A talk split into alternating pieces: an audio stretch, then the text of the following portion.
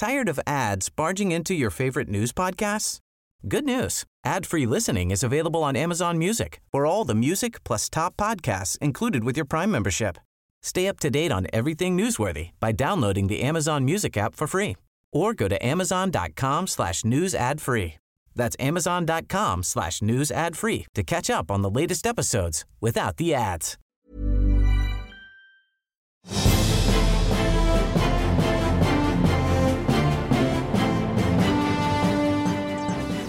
Welcome to Any Stupid Questions, the 2019 election specials. I'm Danielle Ward, and this is one of two podcasts we're putting out about the general election on Thursday, the 12th of December. I won't think it will make much difference, but at least you can't say we didn't warn you.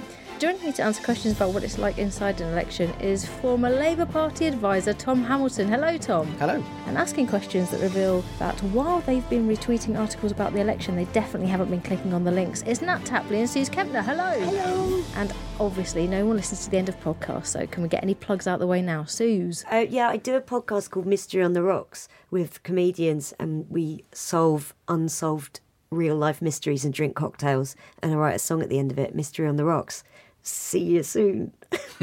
Nat. I also do a podcast. It's called Date Fight, and it's me and Jake Yapp choosing two events that have happened in history on every day of the year and fighting to see which of them is best. But Sooz's sounds like more fun. And Tom, what, what what's your podcast called? Uh, my podcast is. Do you actually have a podcast? No. Oh, okay. I was trying to come up with something. I, I failed. you did that really well. I can see why you were a Labour Party Yeah, advisor. know, yeah. It was a really good poker face. So, my first question to you, and I think it's an important one, is who writes all the brilliant jokes that politicians come up with during a campaign and then look really happy about? Well, it really varies. So uh, often it's the politicians themselves. Really? Um, yeah. Um, often those are the worst ones, but not always. Sometimes it's political advisors, like um, as, not, not excluding me on occasion, although I'm not going to remember any jokes that I've that I've written for public consumption. Um, and then sometimes it comes, you know. There is a history of politicians sourcing jokes from actual professional comedians and sort of people of their acquaintance and trying to get them to come up with jokes. You also get quite a lot of unsolicited jokes. I mean, I used to work on Prime Minister's Questions, and we'd obviously be trying to get jokes um, as part of as part of that. We quite often get messages from journalists, comedians of our acquaintance. I mean, I, I work with Ayesha Hazarika, who was a uh, Yeah. who is now a professional comedian, was then a professional political advisor. Um, so she would do some of the jokes, but also her her comedian mates would. Um, would write in with with jokes. And to be honest, they're not always jokes that are going to work in that sort of context. That's not to say that the jokes that are used in that context work either. Very But diplomatic. um, but yeah, the, the quality of political jokes is is not brilliant. it always makes my asshole title. I mean, it's just it's just always the thing that's like don't do. But the thing is, when it, when it, if it's a good joke, it would be. I think you know what? If you did the best joke of an election campaign, you'd probably win. yeah. I think you would. So hire us. everybody. yeah. Obama had it, didn't he? He had that thing. He can do stand up Obama. Yeah. And I think it helped him so much. Yeah, but then when they go bad, oh, it makes me it makes me want to throw up. Um, so my first question, uh, other than the joke question, is: Is the number of leaflets that you have to push through the doors to win an election greater or smaller than the number of TV shows you have to go on? Where, where's the coverage? Is it leaflets or is it TV I mean, shows? The, the the literal answer is it is definitely greater because if you only put like ten leaflets through the doors in the entire election campaign, you probably wouldn't do very well. But you don't really know, so you need to have a balance between trying to get as many leaflets through as many doors as possible and knock on as many doors as possible, Mm-hmm. and also just trying to get as much coverage for your for your leader as possible. And one of the problems that um, that a lot of politicians have outside of election campaigns is that it's just hard to get on TV. So if you're if you're the prime minister or the government, you can you can make a headline every day just by announcing something because you're the government. And if you announce something, in theory, it'll happen, although it often doesn't. Um, if you're the opposition, it can be quite hard sometimes to break into it. So when the election starts, there are broadcast balance rules that kick in. It's easier for at the moment for Labour to get more m- more attention. It's easier actually for the Lib Dems to get more attention. That's really important for them because it sort of reminds people that they exist and that there's a bit of a and that there's a, there's a contest and there's a, a choice about who who to vote for. But you still need a lot of leaflets dropping through letterboxes and even more importantly people just knocking on doors. What people don't always realize about the door knocking stuff is it's not about knocking on as many doors as possible to sort of have an argument with voters and say you say you're going to vote conservative? No let me tell you the five reasons why actually you should be voting labour and have it out on nationalisation questions or whatever it might be. So much of it is actually just data collection, and you're mm. just going there, finding out how they're going to vote, making sure that the people that you thought were going to vote Labour are still voting Labour, so that on the day you can go around and knock on their door again and tell Yeah. them, "You said you were going to vote Labour. Please make sure you do." Yeah. If you know that they're not going to vote Labour, then on the day you don't knock on the door at all.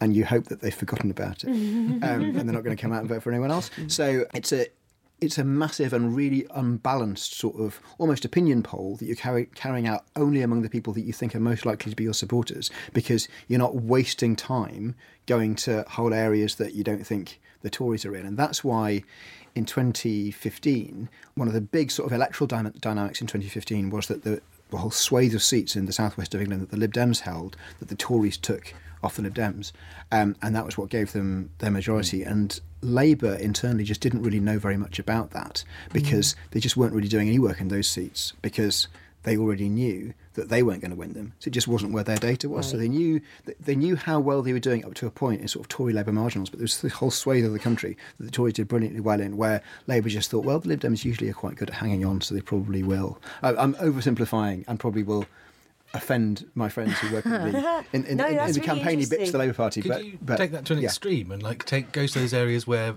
people who aren't going to vote for you are, and sort of release a general anaesthetic on the morning of the campaign? Uh, yeah, you could do that. You'd be arrested. Um, but yeah, Sooz, do you have a question? If propaganda can win an election, why don't the left just get much better at it and get loads of bots?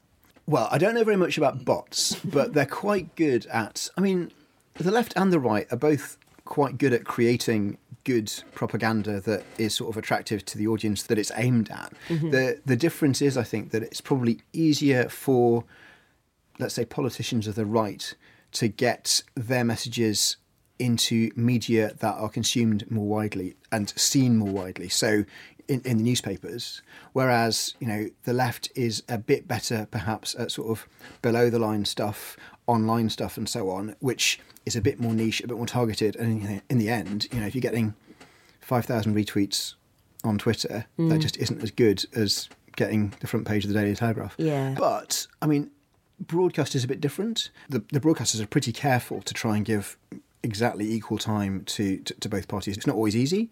If the Prime Minister refuses to do an interview that everyone else has said that they're going to do, it can be quite difficult to find the half hour slot, although they, they, they did one with, with Andrew Marr instead. Yeah. Um, but they will be more or less equal. And the question is whether they're doing it in a way that's favourable or unfavourable, and they will always try and do it in a way that's balanced. But hmm. both parties will complain, and one of the things that both the parties, or all the parties, I guess, will do is sort of constantly pick up the phone to broadcasters and say.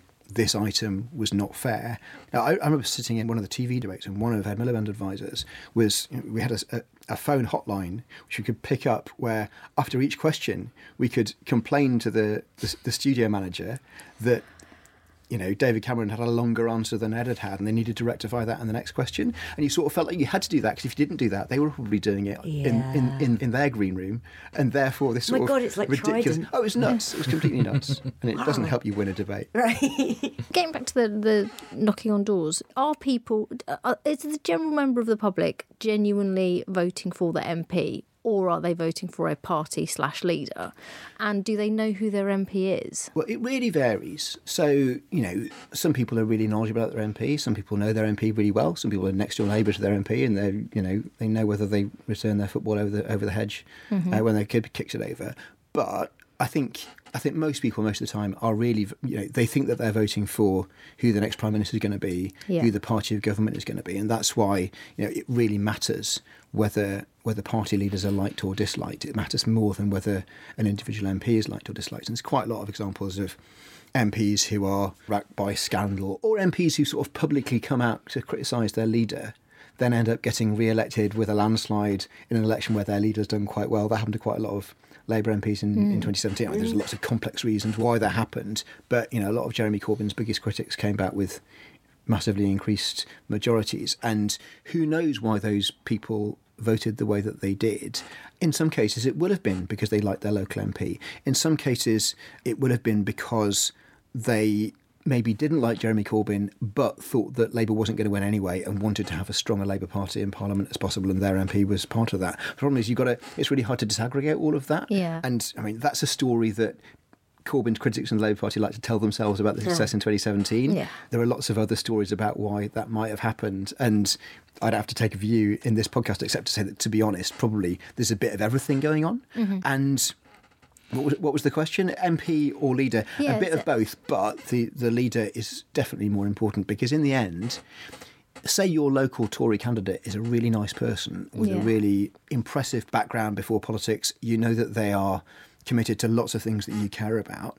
But I'm sort of guessing that you're not Tories, not least because of what you said at the end of the last, last podcast, which I heard the end of. In the end, you're probably not going to vote for that person. And it's not personal it's just that you don't want the Tories to be in government at the end of the day. And that, and what you think of Boris Johnson is just going to outweigh what you think of your local Tory candidate. And there's nothing wrong with that. You've got to make your decision on mm. the reason that you do. On the other hand if your best mate is standing to be I don't standing for the Greens or something, mm. and they're not going to win, but you just want to make sure they keep their deposit because they're your best Yeah. mate. You might do it, mm. not least because there are so many votes in each constituency that your vote probably isn't going to count that much anyway. It sort of makes it amazing that anybody can become an independent MP when mm. it's the, Yeah. the odds are so Yeah. stacked against them. I mean, the best way of becoming an independent MP is to get yourself elected for a party and then resign from it. Mm. And quite a lot of people have done that in this parliament, especially. It's really unusual. Other than that, I mean, I can think of two or three hmm. um, in my lifetime. It was Martin Bell in Yeah. '97. There was a guy who was campaigning for the reopening or the or not closing Kidderminster Hospital Yeah. in 2001. There's an independent Unionist MP in um, in Northern Ireland. But I don't think there are any. I, I, I've probably missed someone really obvious, but I can't think of very many because it's really hard because it's not just that people know that if you're an independent, you can't possibly be the government, Yeah. and you care about who the government is. What's, that's one of the reasons why you're voting. But also, you haven't got the party machine around you.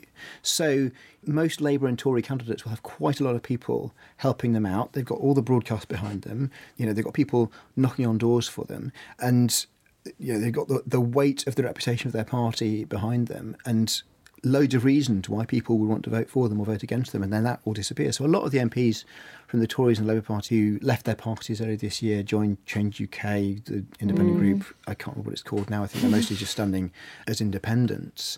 A lot of them are restanding, and they haven't got the infrastructure around them anymore. I would be absolutely astonished if any of them won as independents. There are one or two who are standing for the Lib Dems, and they've got more of a chance. Mm. Although Yeah. we'll have to see how that goes. But it's just so much harder, and it's not uncommon for politicians to sort of overvalue their own contribution to their victory and undervalue just the, the weight of the of the machine that's behind them. There's a lot of confidence, isn't there, in uh, some of those MPs Yeah. standing as independents? Um, Nat, do you have a question? Yes, what difference does campaigning in winter make? By which I really mean, could a decent cold snap between now and the election really sort everything out?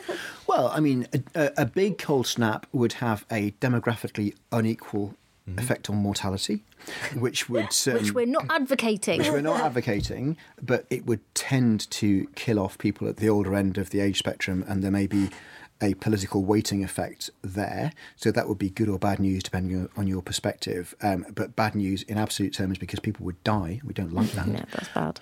the bigger impact of just the cold and the wet in general is it's just you, you get a smaller window for your door knocking and campaigning. So if you think about you know on a on a weekday in summer, people sort of start going out on the doorsteps after work. So let's say sort of six pm hmm. onwards, and if it's May or June, you can go on till about ten o'clock at night. People don't necessarily thank you for it, but you can. It's not unsafe. It's not dark. People don't mind opening their doors if it's already dark when you're starting, I think people are less likely to want to open their doors to campaigners. And it's also potentially harder to get campaigners to get. I mean, I haven't seen any sort of data on this. I don't know if mm. the parties are finding this.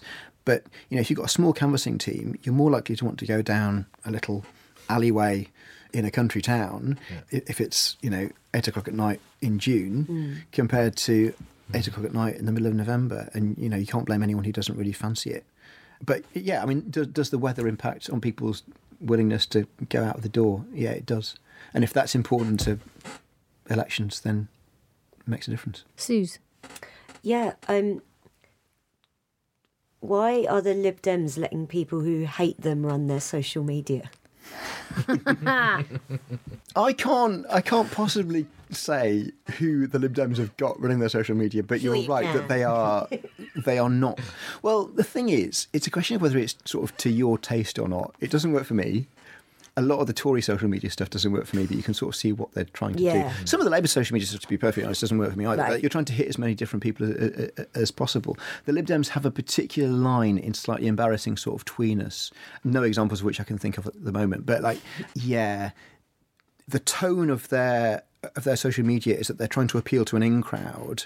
That sort of you know you, you, they try and make you part of a cozy club, and the problem is they're probably too cozy a club to start with. So if you're not already on the inside of that group, which is relatively low down in the polls, you just look at them and go, "What a bunch of weirdos." Which you probably don't think in quite the same way about Labour or Tory messaging, Yeah. which is a bit more, you know, you, you, you look at their tweets and you generally know what they're trying to do, even if you don't like them. Yeah. Um, whereas the Lib Dems is just it just feels smug without the entitlement for smugness. Yeah. Um, you know what I mean? You, you, you if you're going to occupy the moral high ground, you've got to re- make make sure you're on it. Oh, they're they not really thought they were going to do all right as well. Breaks your Yeah, heart, the, doesn't it? The hubris. They still was- might. They still might. Well, Well, I don't think they will, but I just, I'm just saying, you know, the election hasn't happened yet. We've got to, we've got to keep our options. We might have no Tories that day.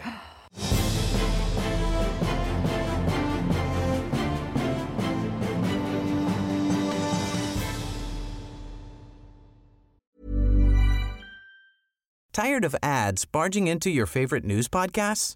Good news. Ad-free listening is available on Amazon Music for all the music plus top podcasts included with your Prime membership. Stay up to date on everything newsworthy by downloading the Amazon Music app for free or go to amazon.com slash news ad free. That's amazon.com slash news ad free to catch up on the latest episodes without the ads. Spin your passion into a business with Shopify and break sales records with the world's best converting checkout. Let's hear that one more time. The world's best converting checkout. Shopify's legendary checkout makes it easier for customers to shop on your website, across social media, and everywhere in between. Now that's music to your ears. Any way you spin it, you can be a smash hit with Shopify. Start your dollar a month trial today at shopify.com slash records. Tom, can I ask you? Yeah. What has happened to Jacob Rees-Mogg? yeah. Where is he? Where's he gone?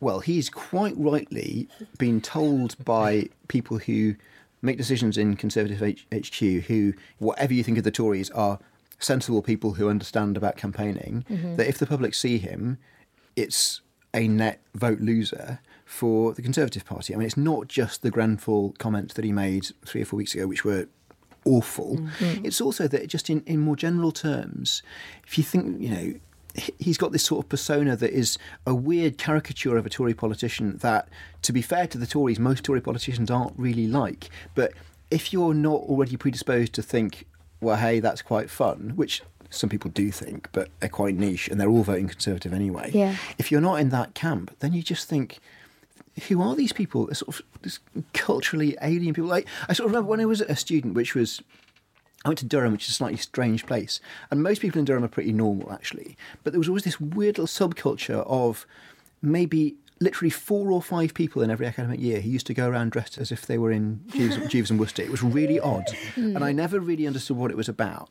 And you know, I met a few of them. Some of were really, really nice, but I didn't know what, what what that was about. Those people don't tend to go into public life. Yeah. And Yeah. if they, you know, if they do, they grow out of that and they don't dress like that anymore. And Jacob Rees-Mogg is this one person who has who's managed to stay like that and has never sort of he's never got out of the idea that the Houses of Parliament we actually make decisions about how the country should be run is basically a bit like a debating society at Oxbridge where you can Lounge where you around can, la- and where you can lounge around and and say what you like without consequence. I think that's that's the thing about him is he doesn't, you know, it- it's all for the creation of some sort of effect 'Cause there that was- isn't even very interesting. There was a while when it, he really felt like he was going to be like a, a flagship player in the sense Yeah. that he was this weirdly charismatic creature that they'd parade around, and then he's just been put in a box somewhere. It's it's kind yeah, of I mean, fascinating. he was. It's a like matter- people it's know a who he is. I guess is what I'm mm. saying. Like my nan knows who Jacob Rees-Mogg is. She doesn't know who most politicians are. Yeah, but she either loves him or she hates him. I don't know. I don't know your nan. Mm, My nan, mm, I'd say come down on the side of she. She likes that Nigel Farage. Oh, so uh, yeah, yeah. So he's not. He's just not going to have an impact on her vote. I mean, she's probably going to vote for them anyway, Yeah. maybe. But like, you want to try and field people, and this is, you know, insert your joke here. But you want to try and field people who feel reasonably normal, reasonably as if they understand how people actually live their lives. Also, people who can speak in full sentences and answer questions properly and react to the way that conversations go and so on. And people who understand how their side's policy works. Now, that shouldn't be that big an ask for people who have made a professional decision that that's what they want to do for a living. Yeah. But it's it turns out to be not as easy as you might think. And there are some people, and Jacob Rees-Mogg is a, is a prime example. I could name lots of others, but maybe I won't, who don't tick enough of those boxes. Did you have to hide anybody from Labour campaigns? Not that I can think of, actually. That's the sort of the the tactful answer, but I think it's pre- it is probably also a true one. It, it sort of feels like there's a tendency among political advisors, right, and the former political advisors and current ones to sort of up their their importance. So, and I don't want to do that, and it wouldn't have been my job to say to any particular politician, "You're not allowed to go on telly Yeah. ever again." um, I mean, I, I'm also given given my record, which is that I worked for the Labour Party for about. 10 years and fought three general elections, we lost all of them. It's in my interest to say, oh, I, was, I, I didn't do anything important. It wasn't my fault. I didn't, make I didn't make any significant decisions in those campaigns. But to be fair, I didn't really. So Ed Stone wasn't. That wasn't you. The Stone wasn't my idea, and I. So That was a idea was baffling choice. So I went, I, I, I went, I went down to Hastings on, which is where that was unveiled on the day after it had happened, or possibly the day, the, the day that it became public. So it was done the day before, and then it was in all the papers on the Sunday. It was immediately completely obvious that um, that it that it was not the best photo op of all time. And the reason I was there was that in the last week of the campaign, they basically tell all the HQ staff, right, there's no point having you in HQ anymore. Just get out to a marginal seat and knock on as many doors as you can. And I went to Hastings because a mate of mine was running there, and also it was one of the sort of the the seats that we thought we had a chance of winning, but mm. every additional body on the ground could help. But I I met one of the people who had been in the photo mm-hmm. with Ed and Sarah, the the candidate. So the person who was sort of two or three steps along, and it was obvious to her as well that it had all gone quite mm. badly. But she said, "Well." At least it wasn't a real stone.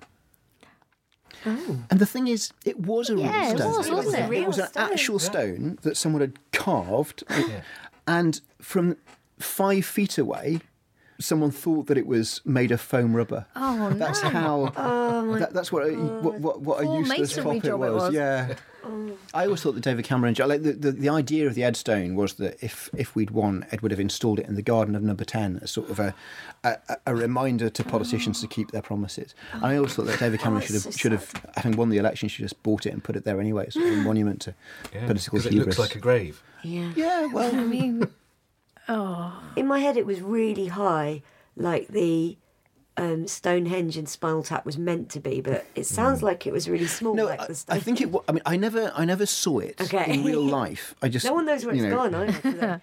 It's Blue in a Peter giant Garden. warehouse. It's like sort of Raiders of the Lost Ark, you know, the massive warehouse with Yeah. various artifacts from political history. Um, yeah, as far as I know, it was, you know, taller than me, very Right, heavy, okay, it was a big mounted on a truck. Right. Oh, I don't know if that's better or worse. Nat, do you have a question? So many. uh, when you are looking at campaign events, Hmm. and you're planning campaign events, what are red flags that come up that you'd swerve that campaign event? Like Well- children, or maybe not children, but depending on the. This is another another thing where I have to sort of stick my hand up and say, literally, not exactly my job to do that, but you want to avoid really obvious, terrible things that are going to get in the photo, like a massive stone carved with your promises, or um, you know, there's a there's a famous photo of Gordon Brown doing a school event where he's come into the history class and there's a display about the rise of the Nazis on the wall behind him. So everyone just prints a photo of Gordon Brown with a swastika next to his head, which you know not the intended message, and that's Yeah. just you know someone should have gone in and noticed that that was a problem. You know, th th there are so many examples of text that appears on- in a, in a sign, a shop sign, could be anything, and the photographers are all looking for it. Um, I think there's a I can't remember even which rude word it is that appears over David Cameron's head because he just happened to be over a shop that just had those letters above it. So you want to avoid He's, that he's in front of of country at one point. but He's covering up the It earth. might be. It, it, it, it- it. that might be what I'm thinking of. So you know, you want to avoid all all, all that sort of thing. Um, you want to avoid situations where, um, where you might get mobbed by people who don't like you. You know, you want you want to avoid. So you, you want to avoid having someone run up to you and present you with a P45. Mm-hmm. You want to avoid losing your voice. And you want to avoid the letters falling off the stage Mm-hmm. uh, behind you. So if all three of those things happen at once, then you know it's probably gone down as a as a, as a failed event. Sooz, do you have another question? Uh, yeah, it gets talked about a lot that we need a new Tony Blair. If Jeremy Corbyn ran a 1997 Blair style campaign, would everybody love it, or would they just go, "This seems very trite and outdated now"? well, they, they might think it seemed trite and outdated. They'd also think that's not authentic to him, Right. to the to the leader that the Labour Party's chosen. It doesn't fit the times that we're in. It's uh, like this isn't to be critical of of either of them because No. actually Tony Blair's '97 campaign can be justified and vindicated in lots of ways and the most important vindication is that Absolutely. won a massive majority Yeah. and kicked the Tories out for quite a long mm. time. That's just not open to, to to Jeremy Corbyn to do for a whole load of reasons. Blair ran a quite a quite cautious campaign in lots of ways. And on policy, it was quite cautious, and you know, he had his pledge card with five things that he said that he would deliver if he, if, if Labour got a majority. And if you look at them now, they're all quite modest. Yeah. But on the other hand, they're all things that Labour really did achieve in the first term for all the other things that they might not have done or the things that they didn't go far enough on you might think or you know whatever criticisms you have they really did do the key things that they said they were going to do in that 97 manifesto.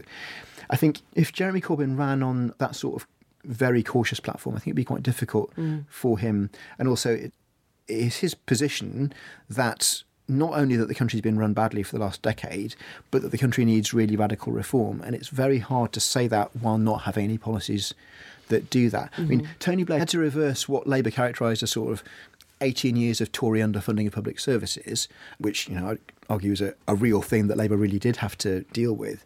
He didn't have to contend with 10 years of austerity, which he says different, mm, just qualitatively different thing. But also, that meant that he could say, for the first year or two, we're going to stick to Tory spending plans, and that wasn't disastrous. Whereas I think for Labour to do something similar this time, I think would lose them a lot of support from people who think that you do need quite serious additional spending on public services. And also, there's quite a good economic case for quite serious infrastructure spending, which, to be fair, the Tories are also acknowledging. So he just need, he just has to do different things. I think the big the big question mark about Jeremy's program is that while Tony Blair had this quite narrow five, five things on the pledge card. The manifesto has lots of things in it that many people might like, but there are so many of them Yeah. that A, it's quite difficult to work out what the key message is, and B, with the best will in the world, if Labour wins, can it actually do this stuff? Mm. And that's not just is it a good idea or not, it's physically, can it pass all the legislation it needs to pass? Has it got the time to just get all this stuff done? And therefore, if it did win at the end of that term, would it be able to point back and say, we said we'd do all this stuff, we've done it, now re elect us? And that might be quite quite- quite hard for it to do. But that's a sort of tactical Gotcha. Yeah. questions. Why don't the Tories know that they've been in power for 10 years? What's that about? Well, I think Boris Johnson genuinely doesn't think that he has been, and he thinks that year zero is is about three months ago mm-hmm. when he became prime minister, and that's quite a convenient thing. I mean, you basically have to.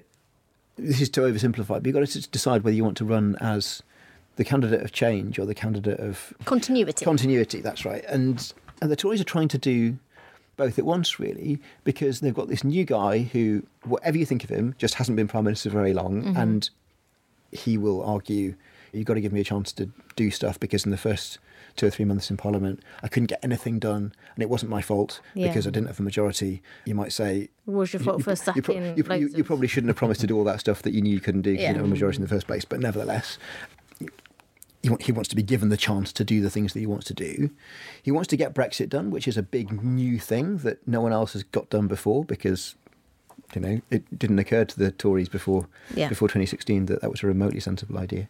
Um, so they have got some change to run on, but then they're trying to defend the record as well. But you don't hear them doing that that much. I mean, if they're pushed, they'll defend austerity a bit, but that's not really where they want to be. But obviously, Labour, especially, are really trying to hammer them on that, that 10 year record Yeah. and you know the the rise of homelessness the underfunding of public services uh, they've got a lot of evidence to point to and the Tories' best strategy I mean they could say yeah you're right but we're going to sort it out now or they could try and deny it and it's Yeah. easier just to try and deny it We have time for one more question each. What one policy would change the election the face of this election? honestly, I think it's it's too late for that. I think there's already been enough policies. So on the Tory side, the one policy that will change the face of the election has happened, which is get Brexit done. Right? Mm-hmm. You can agree with it, you can disagree with it, but that's what the election is all about from their point of view. That is their strategic choice. I think. Even if it turns out they don't do as well as they wanted to in this election, I think that was probably still the right choice for them to make mm-hmm. about how they fought it. So far as Labour's concerned, goodness knows, given what they've been announcing in the last fortnight, they might well announce five more policies between now and polling day. But I can't think of anything that would actually substantially change the course of the campaign. The question is that as we record, it looks like the polls are narrowing, but the Tories appear to be still in, in enough of a lead that they could get a majority. If the polls keep on narrowing, then they won't get a majority. I don't think that's going to be solved by an extra Labour policy or two. It's just going to be carrying on with the messages that they've got. You get to a point in a campaign, it's usually quite early on, where basically you've made all your big choices, and the question is, can you a execute your strategy properly, and b is anyone going to notice? Um, in the spirit of the title of this podcast, what advice would you give Change UK now with just days to go so that they could win a majority? well, stand, stand in more than about five seats would be would be one. Okay, that- But okay, um, good, but good. but also if they did that, they they definitely wouldn't win. I mean, I think the, the, the sort of the tragedy of Change UK is that they're they're very easy to mock. I think that they've. oh, yeah. I have perhaps more sympathy for the idea than some people do. I mean, there are people in there who really were sort of bullied out of the Labour Party. I think you know, that is a a problem for the Labour Party that that, that happened, but the timing turned out to be bad for a range of mm. reasons that they probably weren't in a position to, to, to like.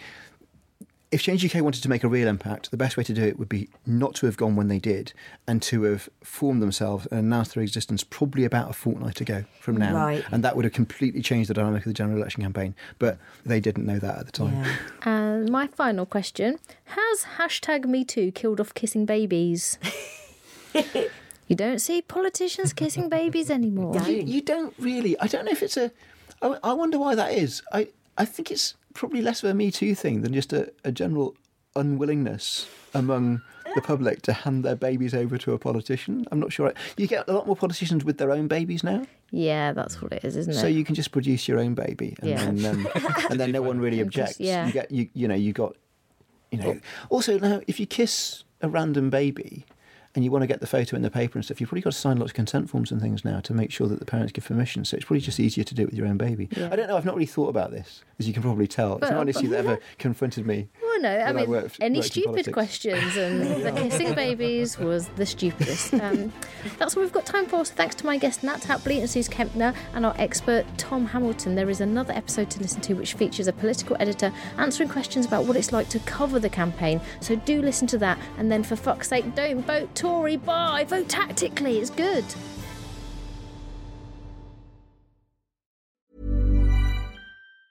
Tired of ads barging into your favorite news podcasts? Good news. Ad-free listening is available on Amazon Music for all the music plus top podcasts included with your Prime membership. Stay up to date on everything newsworthy by downloading the Amazon Music app for free or go to amazon.com slash news ad free. That's amazon.com slash news ad free to catch up on the latest episodes without the ads.